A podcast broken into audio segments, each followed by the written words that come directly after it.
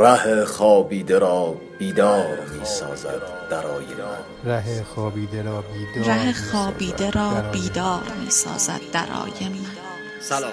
به قسمت دوم از شماره دوم نشریه سیاسی اجتماعی فرهنگی و سنفی درای دانشگاه از زهرا گوش می‌کنید. با توجه به اینکه دولت ها نماینده جمهور مردم هستند تا چه اندازه اجازه دارند اموال متعلق به مردم را به فروش برسانند؟ در وضعیت فعلی کشور ما آنچه که از آن یاد می شود در واقع یک نوع اقتصاد رانتی است. این را چگونه توجیه می کنید آیا خصوصی سازی هایی که انجام شده به درستی انجام شده است و این عامل را نسبت به بقیه عوامل در به وجود آمدن بیعدالتی اجتماعی عامل مهمتری می دانید؟ از جمله سوالاتی هستند که این بخش از نشریه به آن می‌پردازد. مدیر مسئول و صاحب امتیاز ریحان جاودان. سردبیر یلدا دفتری.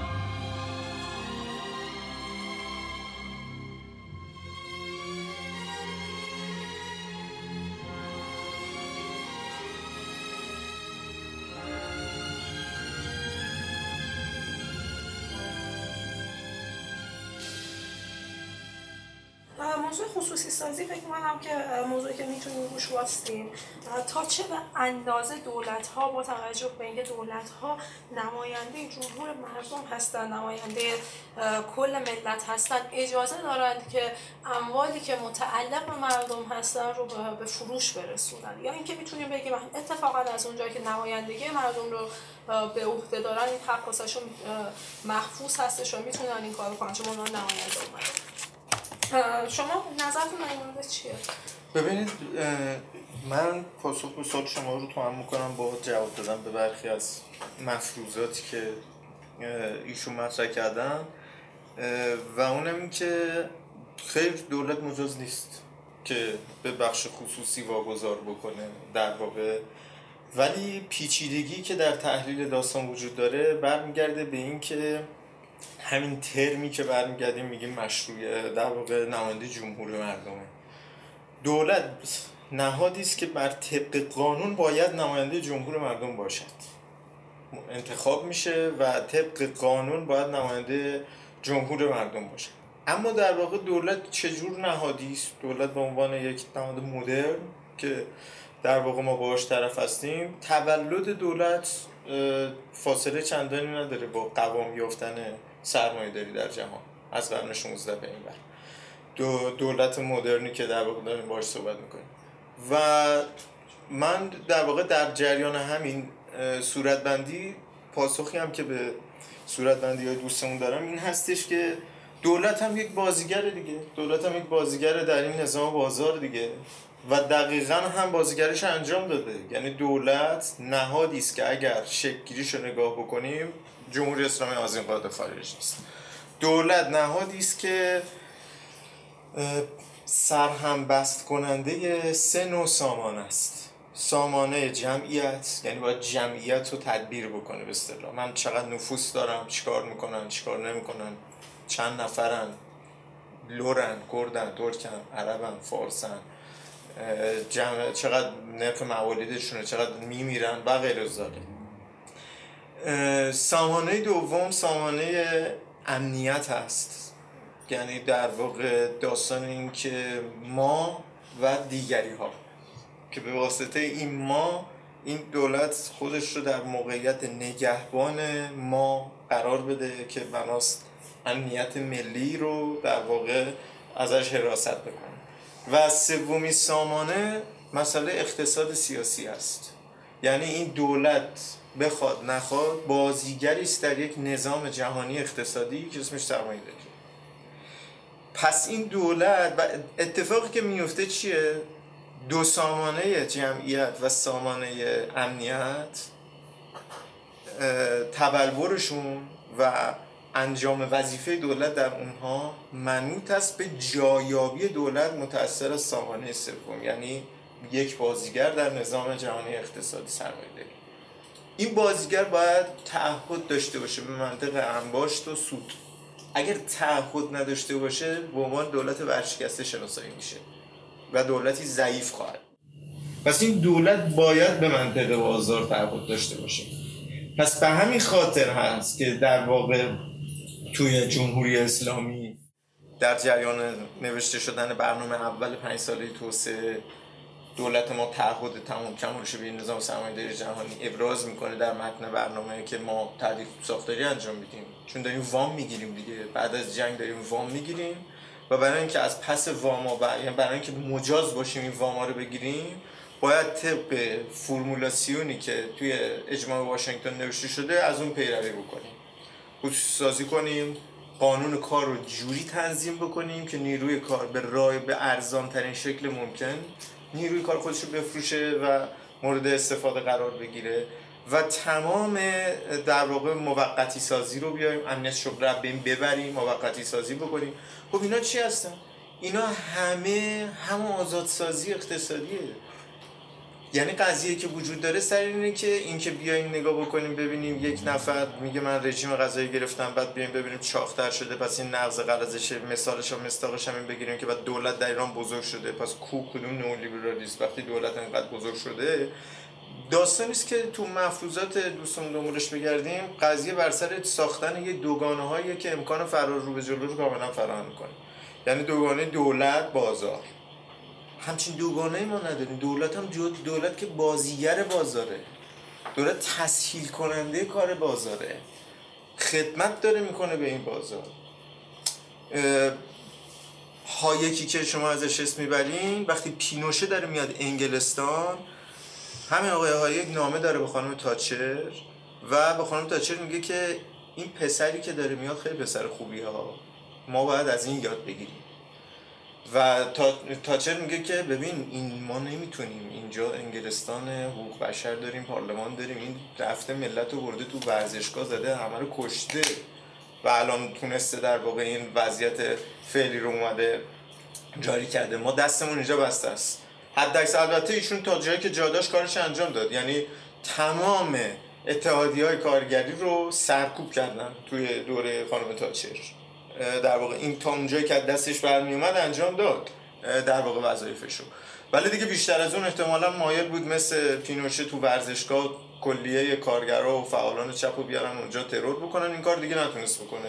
چیزی که مورد علاقه هایک هست. یا در مورد بحث سر و بدالت اجتماعی البته کاملا در صورت بندیشون کاملا به نظرم صداقت رو داشتن. یعنی را... کاملا حرف اصلیش زدن. اصلا عدالت اجتماعی مشکله. یعنی فکر کردم به مفهوم به نام عدالت اجتماعی تو کاتگوری نئولیبرالیسم اصلا جا نداره. به خاطر اینکه اون داستانش سر اینه که اون چیزی که طبیعیه باید اتفاق بیفته بازاره. و بازار نظام بازار آزاد. اگه بره جلو در واقع این نظام بازار آزاد اگه تحقق پیدا بکنه آنچه که در آن محقق می شود عین فیرنس عین انصاف. توی قضیه فعلی کشور ما اون چیزی که ازش یاد میشه در واقع یک نوع اقتصاد رانتی هستش. یک نوع اقتصادی که افرادی که نزدیک هستن به ساختار قدرت بیشتر می‌تونن از اون بهره ببرند. یا دولت گاهی اوقات میاد مثلا از بورس تامین منابع می‌کنه یا از جاهای دیگه. این رو ما چطوری می‌تونیم توجیه کنیم توی صورت بندی شما؟ ببینید کاملا نکته هم سر همین رانتیه که میگید. اول اینکه مختص ما نیستیم. همه جا هست. الان شما توی مثلا فرض بگیرید ایالات متحده آمریکا به اصطلاح یکی از آزادترین کشورها که حتما مبتنی بر شاخصهای دوستمون باید رتبهش بد نباشه. در واقع توی از, از اون زوایا بخوایم نگاه بکنیم. ترامپ رو در نظر بگیریم. ترامپ رو در نظر ترامپ قبل اینکه بشه رئیس جمهور یه بنیاد داره دیگه بنیاد ترامپ. کلی برج و وارو غیر در اقصا جهان داره. حالا یه تاجر شد رئیس جمهور. آیا اینکه ایشون شد رئیس جمهور رئیس جمهور شدن ایشون منفک ایشون تا ساعت دوازده بعد از ظهر رئیس جمهور از دوازده بعد از ظهر بعد میشه رئیس بنیاد ترامپ به کارهای فعالیت خصوصیش می‌پردازه. آقای نعمتزاده وزیر سند معدن دولت اول روحانی. یا آقای آخوندی رو در نظر بگیریم ایشون تا ساعت دو بعد از ظهر وزیر بعد دو بعد از ظهر بعد میشه رئیس هیئت مدیره یا عضو هیئت مدیره. 120 تا شرکت خصوصی میشه. تا اونجا عضو دولت از اونجا بعد میشه خصوصی. ما می‌تونیم چه این تفکیک تفکیک رو انجام بدیم؟ چه این تفکیکی به این معنا بی معناه یعنی در واقع داستانی که وجود داره سر این هستش که این منطق بازاره که ضرورت اون نوع از رانت ها رو هم در واقع فراهم می‌کنه که آدما در واقع در قبلش بله کسی اینجاست که دوگانه پابلیک پرایوت خصوصی عموم میرزه به هم. یعنی قضیه سر اینه که دول... میگم نمونه ترامپ من میام نگاه می‌کنم من میگم ترامپ تکلیف تکلیف ترامپ در مقام رئیس جمهور چی؟ ایشون دیگه شد رئیس جمهور. هر کاری در مقام رئیس جمهور می‌کنه مثل دولتی سازیه. دیگه ایشون عضو بنیاد ترامپ حساب نمیشه. دقیقا این بازی رو می‌زنه به همینجا یا مثلا وزرای آقای روحانی نمونه برجسته دیگه که این بازی رو در واقع توش در واقع داره می‌خوره به هم. هم عضو هیئت مدیره سی تا چهر تا شرکت خصوصیه و هم وز... از غذا تصادفی وزیر صنعت صنعت معدن هم هست. و این وزیر بودنش هیچ دخلی نداره به عضو هیئت مدیره چند تا شرکت در واقع بودنش. من فکر می‌کنم اینا در واقع قلب واقعیت کردنه. دولت همیشه آسفالت کننده مسیر برای اینکه بازار آزاد خوب تحقق پیدا بکنه. در جریان بحران مالی 2008 کاری که فدرال رزرو کرد چیه؟ هموار کرد دیگه. ورشکست شده بودن اومد پایشون پول داد. به قول اوباما من اگه پول نداده بودم که پاشیده بودیم به در بعد همتون می‌رفتیم گدایی می‌کردیم در واقع. در نتیجه داستانی که به سر وجودیت داره این هستش که این بازار آزاد اصلا ضرورتش در دربند شدن حقوق در واقع مردمه. یعنی میان صحبت می‌کنن از اینکه میگن که مالکیت میره زیر سو از سال از دوره ده چهل مالکیت رفته زیر سوال. البته که جمله ای که میگن به نظر من کاملا در واقع شما رو در موقعیت دفاع از جمهوری اسلامی به طور تمام کمال قرار میده. یعنی دقیقا بنیانگذاران جمهوری اسلامی از همون سال 1340 یکی از مهمترین مشکلاتی که داشتن با یک بخش از اصلاحات ارزی که در واقع وجود داشت بماند که اون تقسیم زمین های در واقع تقسیم زمین هایی که در جریان اصلاحات ارزی صورت گرفت اساسا عدد خاص و ویژه ای نبود و بین خودیا تقسیم شد و کل اون میزانی که به در واقع دهقانا توضیح شد در نتیجه هم ترفی برنبست و نتیجه بلادرنگش حاشیه نشینی مهاجرت روستایی به شهرهای بزرگ و به تهران و شکل گرفتن حاشیه نشینی بود. ولی نکته که وجود داشت سر این بود که چون مسئله وقف ها و غیر و زمین های خصوصی اونجا از قانونی رفته و زیر سوال اولین اعتراض رو روحانیت کرد. اولین اعتراض رو روحانیت کرد که مالکیت خصوصی مقدس ما داره زیر سوال میره در جریان در واقع این قضیه. و این موضوعی بود که در اول انقلاب تو مناقشه بر سر زمین های توی شهر تهران هم همین اتفاق افتاد. یعنی خاطرات آقای توسلی هست که الان بریم بخونیم. که چه روندایی در جریان بود که در واقع اون ایده هایی که ایشون برای شهر داشته جلوشو گرفتن. شورای نگهبان چه نقش موثری ایفا کرد در اینکه مالکیت خصوصی بر زمین ها حفظ بشه و مصادره ها متوقف بشه و نمی‌دونم خیلی اتفاقای دیگه در واقع نیفته و غیره. آیا نقش بازیگری که شما تعبیر می‌کنید واسه دولت توی ساز و کار بازار رو من تا یه حدی متوجه میشم. اما چیزی که برام همچنان نقطه سواله بحثی مانند وفاداری به ایدئولوژی مثلا حداقل توی وضعیت فعلی اون چیزی که به نظر میاد اینه که برای بهره شدن از این رانت ها تا یه حدی باید به ایدئولوژی وفادار بود. این کجای ساز و کار بازار من فکر کنم که این بهره مگه منظورتون ایدئولوژی مثلا فرض بگیر اسلامی است که تو جمهوری اسلامی وجود داره و تحقق داشتن به این ایدئولوژی رو اگر مد نظر دارید. من فکر می‌کنم اتفاقا منطق بازار یکی از مهمترین ویژگیهاش اینه که شما هرچه بیشتر تابع این سوده باید بشین و در واقع ایدئولوژیتون میشه دفاع از بازار آزاد. یعنی دقیقا همین آگزیوم هایی که دوستمون گفتن اسمش میشه از نظر من ایدئولوژی. میشه ایدئولوژی که در واقع می‌بره جلو. این که نمی‌دونم شما باید پیشونی تو با مهر داغ بکنی یا نمی‌دونم چیزای دیگه داشته باشی اینا به نظر من دیگه میره توی حاشیه. کما که توی در اومدن زندگی های خصوصی این حضراتی که می‌بینید که به اصطلاح این موارد دارن از زیرش پاستیهیز در میاد. از زیرش زندگی های آنچنانی بچه هاشون تو اروپا در میاد.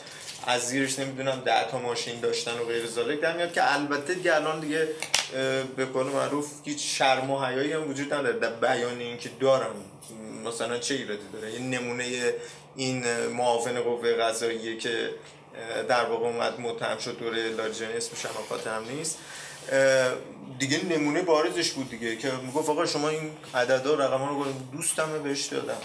یعنی بله دیگه مشکلی نداشت با این موضوع. یعنی اساسا تو ذهنش تعریف نشده بود که برای چی داره به من گیر میده؟ مال خودم بوده دیگه مالکیت خصوصی خودمه. و دارم در واقع از مال خودم دارم کارم رو انجام میدم. قضیه بر سر اینه که تناقض اینجا در میاد بیرون.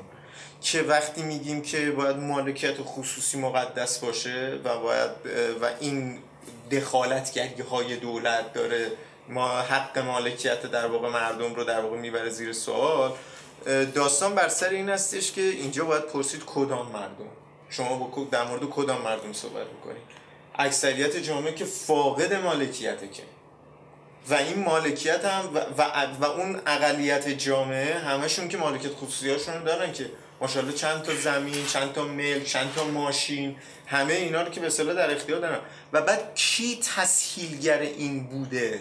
به جهت قانونی به جهت در واقع عدم پیگیری های قضایی و غیرزه کی تسهیلگر این بوده که این ثروت دست این تعداد اندک الان باقی بمونه؟ و دولت بوده دیگه غیر از اینا میگه دولت اینجا در معنی استیت کل حاکمیت کل ساختار حاکمیت بوده که تضمین کرده که این در واقع اموال ها این پول ها در دست این اقلیت باقی بمونه و اکثریت جامعه از این برخوردار نباشه. کجاست که مالکیت خصوصی دی یکی می‌تواند مالکیت خصوصی یکی دیگر رو نقض بکنن کجاست که حق من نابود میشه اگر یکی دیگه هم بگه منم حق دارم؟ قضیه بر سر اینه که دو حق به اصطلاح دو حق مدعی برابر بودن با هم دیگه دارن که برابر نیستن. و لاجرم جنگ در می‌گیره اینجا بینشون. یعنی اون چیزی که شما می‌تونید توی نمی‌دونم اعتراضات کارگری ببینید توی زدن کارگرا در اعتراض کارگری ببینید توی اینکه چجوری مثلا توی اون هفت تپه مثلا به عنوان مثال اسد بگی هیچ مشکلی براش پیش نمیاد. یه کارگر دیگه مثلا اسماعیل بخشی اخراج میشه که به این موضوع اعتراض می‌کنه. اون خطر امنیت ملی میشه. این یکی نه این مشکلی نداره. به این یه فوقش یه خط کوچیکی کرده که انشالله در دادگاه رسیدگی میشه و مشکلی هم براش به وجود نمیاد. ولی کارگرها اعتراض بکنن یا با اخراج بشن یا قراردادشون لغو بشه یا به فجی ترین شکلی تهدید بشن به مرگ. ولی اون ور نه. این اینا مصادیق در واقع از نظر من اون داستانه و پایبندی به ایدولوژی اینجا باید معنای ایدولوژی رو روشن کنیم. ایدولوژی یعنی همین بازار آزاد یعنی همین مفروضاتی که به نظرم دوستان گفتن. عدالت اجتماعی. مفهومی مزر برای نئولیبرالیسم یا به برد دقیق‌تر بگیم نئولیبرالیسم اصلا نمی‌فهمه عدالت اجتماعی رو. به خاطر اینکه میگه من متوجهش نیستم. بازار آزاد اگه بره جلو همه چی اوکیه. و این چیزی که بهش میگن طبیعی خودش یه نوع ایدئولوژی دیگه. ایدئولوژی طبیعی سازی. طبیعیه که بازار باید آزاد باشه. طبیعیه که باید مالکیت خصوصی محترم باشه. اینا همه میشه طبیعی. بعد الان بپرسیم از کجا اینا شد طبیعی؟ ریشه های این طبیعی بودن رو در بیاریم. پاسخش برمیگرده به اینکه همه این طبیعی سازی ها رو کار دولت بوده اتفاقا. دولت تسهیلگر این طبیعی سازی بوده. روی این ایدئولوژی من برمیگردم. یک سوالی از آقای خصوصزاده آقای خصوصزاده موضوع که راجع به خصوصی سازی ها مطرح میشه از طرف دوستانی که شاید بیشتر با شما هم فکر باشن اینه که این خصوصی سازی ها به نحو درستی انجام نشده یا به تعبیری که من کردم رانت تاثیر مهمتری از سازوکار بازار داشته. شما فکر می‌کنید خصوصی سازی هایی که انجام شده به درستی انجام شده یا نه؟ و این عامل رو عامل مهمتری می‌دونید نسبت به بقیه عوامل برای به وجود اومدن بیعدالتی اجتماعی که حداقل امروز شاهدش هستیم. اساسا دولت ها امکان تقسیم منابع در واقع اقتصادی رو بدون رانت ندن دقیقا به همین دلیلی که من مخالفت می‌کنم که مثلا خدمات پزشکی به بازار سپرده به دولت سپرده بشه یا خدمات اجتماعی به دولت سپرده بشه. چون هیچگاه هیچگاه گفتم که اصلا یک تئوری که حتی جایزه نوبل هم برده. هیچگاه دولت مرد بدون چیز نیست بدون در واقع انگیزه های شخصی نیست. البته آقای دارشافان نکته خیلی مهمی رو عرض کردن کشورهایی که آزادی اقتصادی پایینی دارن این مسئله آقازاده ها در واقع فقط به ایران چیز نمیشه. یعنی شما مثلا دختر آقای چاوز رو اگر ببینید یا مثلا نوه آقای کاسترو رو که ببینید اینکه آقازاده پروری و آقازاده در واقع در نظام آمریکا شکل می‌گیره یا البته این رو هم بگم نظام آمریکا رو به اعتقاد مثلا متفکری مثل هرمان هوپ هانس هرمان هوپ میگه که در واقع آمریکا موفق ترین کشور سوسیالیستی دنیاست. این تلقی های رادیکال رو هم داشته باشید. یعنی گوشه ذهنتون. وقتی میگم آمریکا لزوما اون ایدئال بازار آزاد کنار در واقع ذهنتون نباشه. در واقع کشورهای مثل کوبا ایران و یا ونزوئلا آقازاده پرور هستن آقازاده سیاسی یا در واقع ایران یا مثلا کشورهایی که اقتصاد بازتری دارن. من چند تا نکته رو اینجا ذکر کنم. دولت مدرن رو و اصلا کلا مفهوم دولت رو محدود کردن به دوران سرمایه داری مفروضاتیه که اگر مفروضات در واقع ایده آقای داروشفاست یعنی اگر ما این رو ببریم زیر سوال احساس می‌کنم به مشکلاتی برمیخورن در پایه های نظریشون. و اون هم اینه که اگر دولت رو به عنوان بنگاه انحصاری خشونت بدونیم به هیچ وجه دولت به 200 سال اخیر یا تولد سرمایه داری خط نمیشه. مثلا جمله از روتبارت هست که میگه آنارشیسم عین سرمایه داری و سرمایه داری عین آنارشیسم تجلی آنارشیسمه و کاملا به این معتقدن که این آنارشیسم این سرمایه داری این نظام بازار خودش رو تونسته به دولت در یک دوره به عنوان این بنگاه خشونت حقنه کنه. و بعدها دولت اومده از نظام بازار استفاده کرد و اتفاقا مانع نظام بازار شد اون سه تا بحثی رو هم که از مطرح کردن مثل اقتصاد سیاسی مثل امنیت و غیره و چه و چه الان ما مباحثی داریم مثل پرایوت لا یعنی اصلا حقوق خصوصی یا پرایوت دیفنس ارتش خصوصی. یعنی این مسئله مالکیت و این مسئله خصوصی سازی به مثلا این امکانات عمومی یا خدمات عمومی ثابت نمیمونه. بله مثلا در مورد سال 2008 صحبت کردن که دولت اومده از این شرکت های بزرگ حمایت کرد. خب این نتیجه مشخص مالکیت دولتی بر ابزار تولید پوله.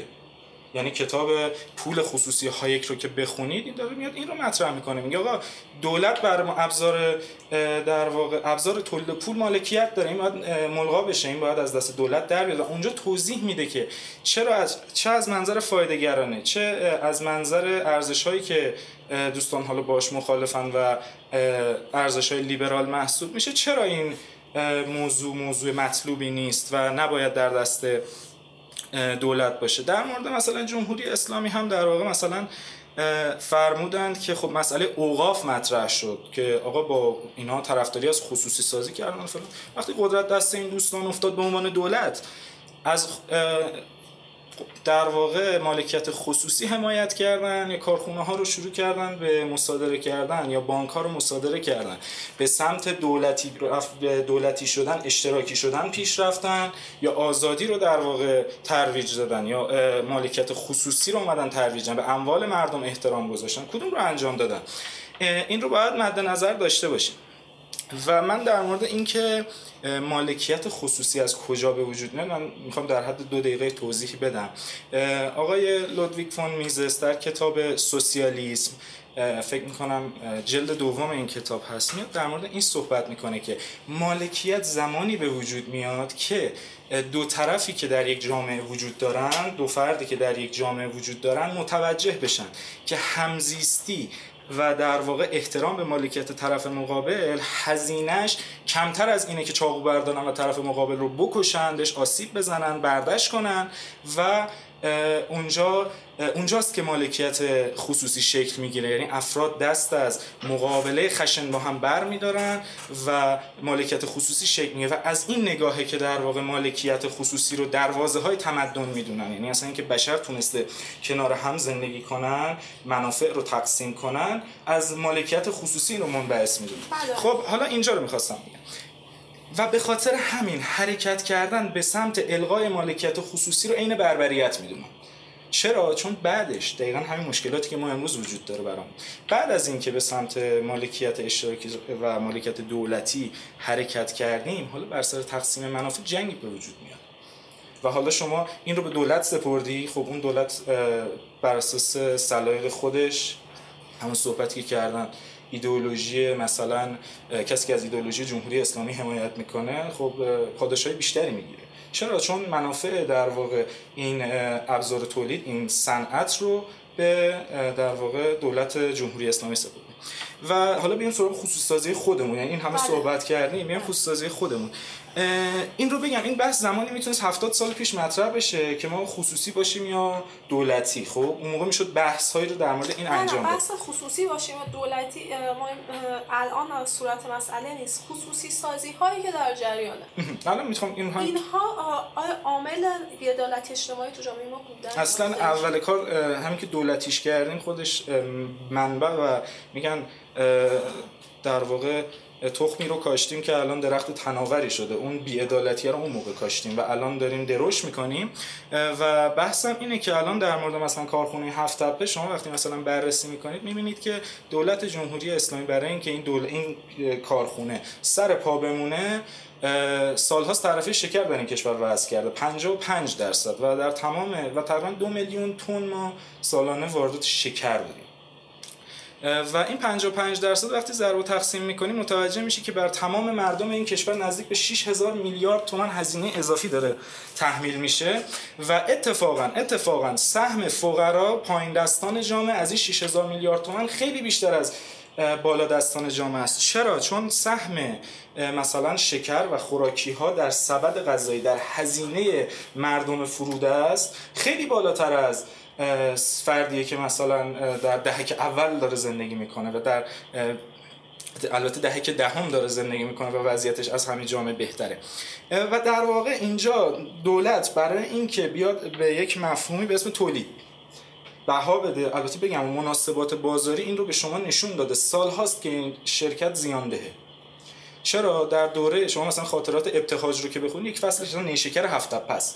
داره میاد در مورد این صحبت می‌کنه که آمریکایی‌ها اومدن گفتن که قیمت شکر بالاست و تو خوزستان میشه شکر کاشت. رفتیم زمین یه آقایی رو گرفتیم شاه هم شخصا اومد نگاه کرد ازش گرفتیم به زور و اونجا کارخونه رو انداختیم یک کشت صنعتی رو انداختیم. یه نکته وجود داره. الان سالها از اون موقع گذشته جنگ های چریکی در غرب در واقع شرق آسیا آمریکای لاتین تموم شده و زمین های کشاورزی اونجا رفته زیر کشت در واقع نیشکر و قیمت نیشکر و قیمت شکر پایین اومده.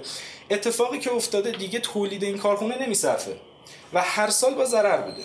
این نکته ای که وجود داره. بعد از اون طرف برای اینکه این کارخونه تولید کنه شما سالی 6000 میلیارد تومان داری به مردم این کشور که گفتم بیشترش هم از فقرا دارن اینجا دارید اینجا هزینه تحمیل می‌کنید در صورتی که کل هزینه کارگران هفت تپه سالانه 400 500 میلیارد تومان یعنی شما 500 میلیارد تومان سالانه حقوق دستمزد می‌خواهید اونجا تقسیم کنید 6000 میلیارد تومان جیب 80 میلیون ایرانی رو میدزدید.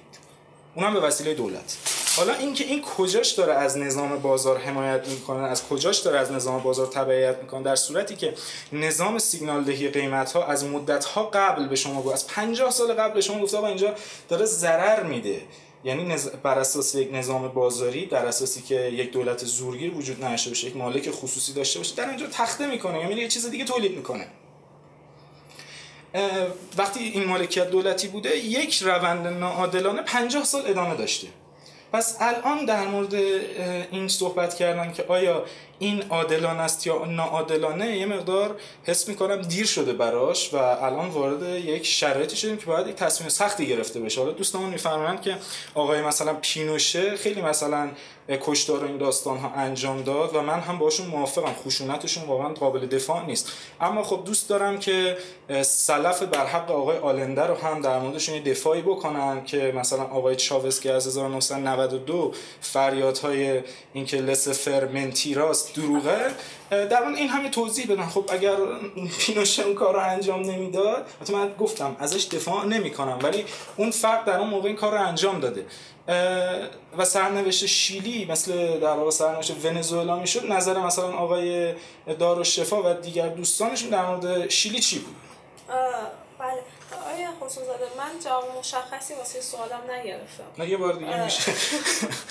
عذر می‌خوام. خصوصی سازی هایی که در جریان هستش یعنی ما یک سازمانی داریم سازمان خصوصی سازی اموالی رو که اموال دولت محسوب میشه اینها خصوصی سازی انجام میده. این رو شما یکی از عوامل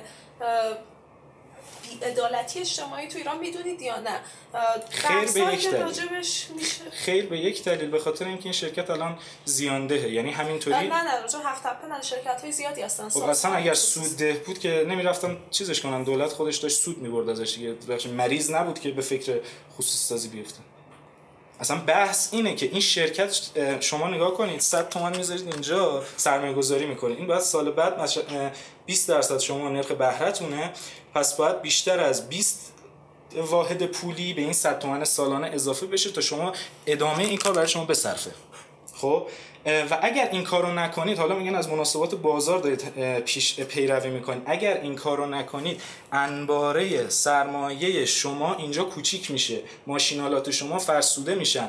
اون حق مردم اون پولی که واسه مردم بود گفتیم واسه دولت 100 تومانی که گذاشته اینجا در پول در بیاره. اون از بین میره و دولت اینجا داره در واقع از جیب مردم سرمایهشون رو نابود می‌کنه. خب؟ این اتفاق داره میفته اینطوری داره این سرمایه ها نابود میشن. خب و تولید ثروت داره پایین میاد و مردم این جامعه هر روز دارن فقیرتر میشن.